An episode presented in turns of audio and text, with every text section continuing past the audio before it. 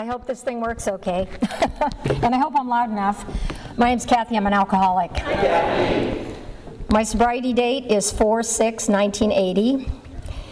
And if I don't drink this year, in a few years, I'll have 40 years. And that blows me away because when I first got here, I couldn't comprehend somebody getting a week.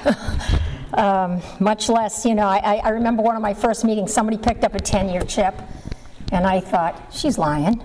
you know, nobody can stay sober for 10 years. Um, but, you know, now I realize that they can if they work this program, work the steps. Uh, I grew up in Massachusetts, and um, I hated living there. I hated the weather. I was always catching colds, and you know the weather there's horrible. And I remember as a young kid, I had a lot of panic attacks. And I didn't know what they were, and they scared me to death. My heart would start beating fast. I couldn't catch my breath and I remember doing things like walking to a football game and turning around and running back home because one of these things had hit me, you know. And when I heard that, um, when I read the, the story, The Man Who Mastered Fear, I thought, oh my God, he's just like me because he used to do the same thing. So I thought, hey, I'm not the unique and the only one that this happened to. And I found that a lot of us suffer from anxiety, depression, which was an, another part of my story also. Um, anyway, when I was 18, uh, I was I started college and I started frat parties and I started drinking. And you know, I grew up in a, a strict Catholic you know, back in the 50s, I went to Catholic school with the nuns when they had these, you didn't know that they had hair because you never saw it. And they had these, these long black things. They look, we call them penguins. And they had these big beads and they'd smack us with them, you know. And I had a lot of resentment against the Catholic Church. I've done many, many inventories, you know, over that. I finally get into a, a place where, you know, take what you leave and uh, what you need and leave the rest, because I actually there are, you know, some good stuff I got out of it. Anyway, uh, when I started drinking, the first time I drank, I had a blackout, and I remember little parts of the night, but I remember my friends taking me down to, to Dunkin' Donuts and get me a cup of coffee, and I just threw it in the bushes and said, let's go back to the party. And that's just the way I lived my life early on. And you know, I did all the things that us alcoholic women do, you know, the pitiful and incomprehensible demoralization. You know, I've gotten thrown out of bars by by the bartender because I threw a cup of coffee in his face because he wouldn't serve me anymore, and he threw me out into the uh, uh, into the dirt. And I remember tasting dirt and going, "Oh my God, I'm like my mother. I'm a fallen down drunk." So I never wanted to be that. I always wanted to be able to control and enjoy my drinking. But if I was controlling it, I wasn't enjoying it. If I was enjoying it, I wasn't controlling it. And um, I pretty quickly uh, turned into a daily drinker. And um, I only drank for 10 and a half years, but boy, in that 10 and a half years, I fit a lot of crap in. You know, I've been beaten to a pulp by guys. I've, you know, gotten pregnant and not had the baby. We all know what that means. Um, you know, I've done all kinds of things that you know, I would never even consider doing now. But I'm grateful for my story because had I not had every, every single drink that I had, I never would have gotten here. Uh, what it came to was I took a geographic. I said, I'm getting out of Massachusetts, I'm going to California. There's so much more stuff to do there, I won't have to drink so much. That was my plan. so me and a couple of my friends, we packed up, we packed up two cars and we drove out. And um, you know, at this this time in my life, I carried a bottle around in my purse from the very first time I started drinking, because I thought, if this this is my medication, you know, I need this stuff, and I would take it with me just in case I had a panic attack, you know. And then I was just drinking it because I was drinking it because I, you know, I loved the effect. And um, so I came out to California, and uh, I was out here a year, and then got sober. But that last year was, I got fired from a job, the first time. Um, I, I thought I had so much stuff to do out here in California. I ended up sitting in my room drinking Ernest and Julio by the gallon, you know, because it was cheap. And uh, finally, my parents sent me home for Christmas. They, they sent me a plane ticket to go home in 1979. And I, um, I went home, and I was in a blackout the whole two weeks I was there, and I ended up in a nut ward, strapped down. like Jack Lemmon in a Days of Wine and Roses. I know a lot of you kids don't know that movie, but it's an old, old golden oldie.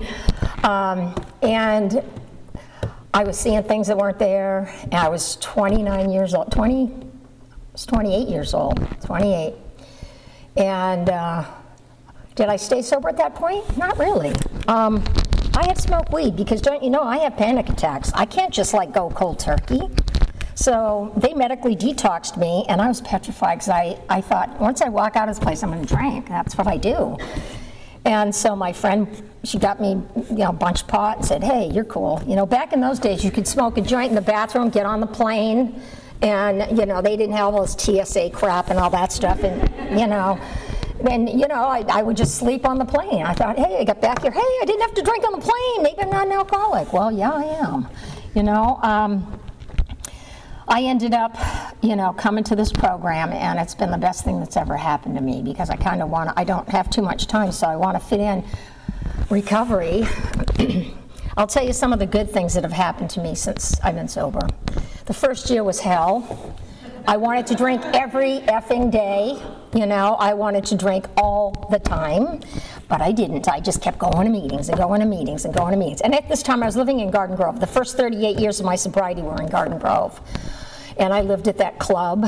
And uh, all the old guys back then, you could smoke in the clubs and in the meetings, and all the old guys would, uh, you know, oh, come and sit by me, honey. You know, he's this little 28 year old, come and sit by me. But you know what? Thank God for those old guys because they kept me staying at that club. Uh, you know. Um, like I said, I was smoking weed for a while. I did that for three months. They told me, don't go word serve, don't uh, hang around with your drinking friends, don't keep it in the house, don't, you know, all these things. And I did everything that they told me not to do. And I was going in bars and smoking weed in the bathroom. I was doing, you know, hanging with my drinking friends, and I was pissed off because I couldn't drink, because that's what I wanted to do.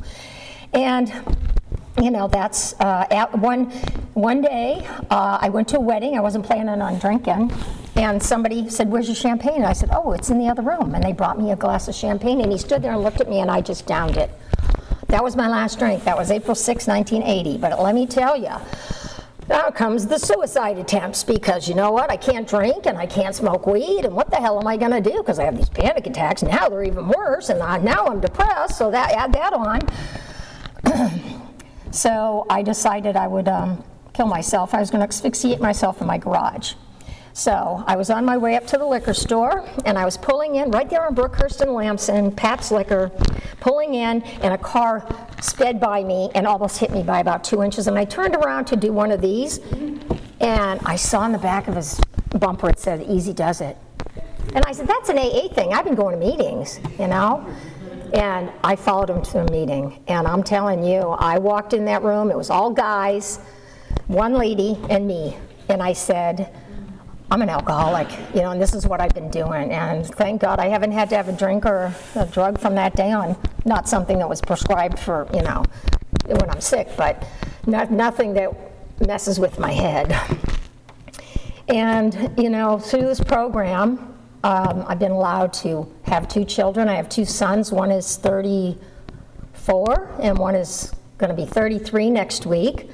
They've never seen their mother and father drink because I met my husband in this program also. He was 15 months, I was four years. Um, I told him the first year we were dating, no emotional involvement in the first year, so he didn't even kiss me. He was too scared to, you know. I said I'd been there and done that with, with um, other guys, and they drank and I didn't, so you know, I've been allowed to, I've gone through so many things that I would have drank over. I've been through the death of both of my parents, my brother, my sister just passed away six months ago. I've been through my 13 month old son having a near drowning accident. I've been through uh, so many things. My sponsor dying, you know, reading the eulogy at her funeral, getting up there and, you know, being worried I'm going to have a panic attack. You know what? Funny thing, I don't have panic attacks anymore. Funny thing, I'm not depressed anymore. You know, I've worked those steps, and those steps work if you work them. You know, I'm very, very grateful to this program. And I'm grateful to my friend Dee Dee for asking me to, to share tonight. I've known her for a long time. I knew when she was drinking, and I know her sober. And I like her sober a whole lot better. Anyway, thank you, everybody. I'm glad you were here tonight.